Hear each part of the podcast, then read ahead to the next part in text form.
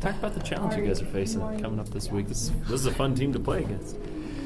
To be honest, I forgot who we were playing against. That's a good question. Um, yeah, so it is a big challenge. We've never won on their home field, um, at, at, least as long as I've been here. But uh, I think this team likes challenges, and I think we um, we've had some this year, and we've done well with them. So I think we'll, like I just said, like I forgot who we were even playing against. So I think that's a way to think about it and um, go about it. Other than Washington, you guys have done really well in road games. Right. Why? Why have you guys been so good? You know, just as far as playing well when you've been on, on the road. Um, I'm gonna give you an honest opinion. I like playing on the road just because, to me, I think the atmosphere is a lot better than our atmosphere at home. Um, I I like playing at home, but uh, sometimes our fans can be a downer and it brings us down. But uh, I think we feed off of the energy when we play away. Do you, do you kind of like being the, the hated team, the hated opponents, the ones that are always getting the boos too when you're on the road? Oh yeah, that it seems like you guys have kind of thrived on that a couple times. Yeah, and that's that's what I mean by feeding off feeding off of the energy at, away okay. stadiums and stuff like that. Um, just feeding off of that. It yeah, it, getting booed. right. It um it gives us something to look forward to. Whereas when we're home I mean, we don't get many cheers and we don't get many boos, so it's like, what are you really playing for and stuff like that. But yeah.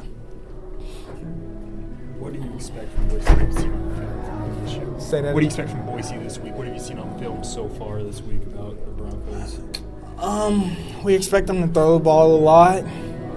Uh, we know in the past that they have tricks and gadgets here and there in the offense, so just.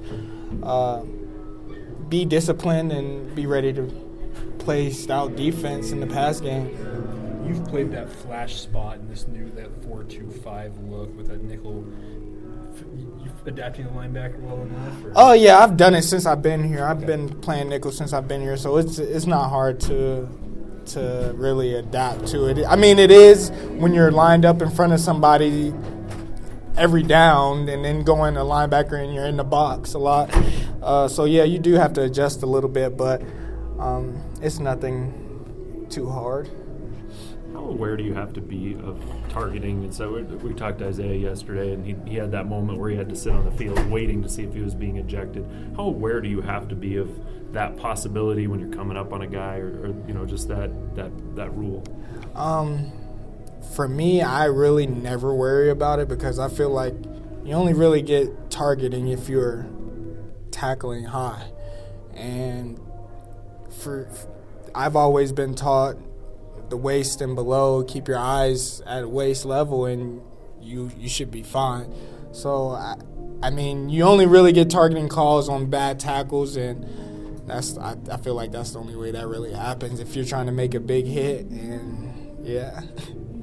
defensively, when when Kalani and some of the other coaches talk about being aggressive, people think about interceptions, sacks, disruption, that kind of thing. But can you guys on the defensive side, can you be? Is there a way to be aggressive without necessarily kind of getting that, keeping that base defense? I guess sort of. Or? Uh, yeah, it is, and that's and that just comes to doing your 111 and beating your man, the man across from you. That's the way you be aggressive. In between the whistles, yeah, that's the way you be aggressive, and that's I, I believe that's how he would explain it. Just do your job. right. I'll just beat the man aggressively within the whistles and without getting any flags. That's that's how you do it. Where is this team at mentally, four and four entering the final month of the year? Um, we have high spirits. Today we had a really good practice for for us to be at four and four. You would expect, you know, a team to be down and down and out right now, but we we're we have really high spirits right now, and that's that's the best thing you could ask for as a coach right now. Would you say that that loss against NIU kind of motiv- motivated you guys a little bit more to kind of get back out there again this week?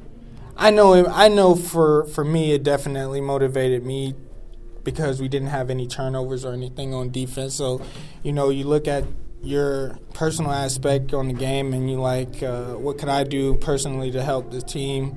And for me, that's how I look at it as I need to get a turnover and help this team, or I need to make a bigger impact on punt return and get more yards. Uh, I know I got really down on myself for the last punt return because I felt like I could have put the team in a better position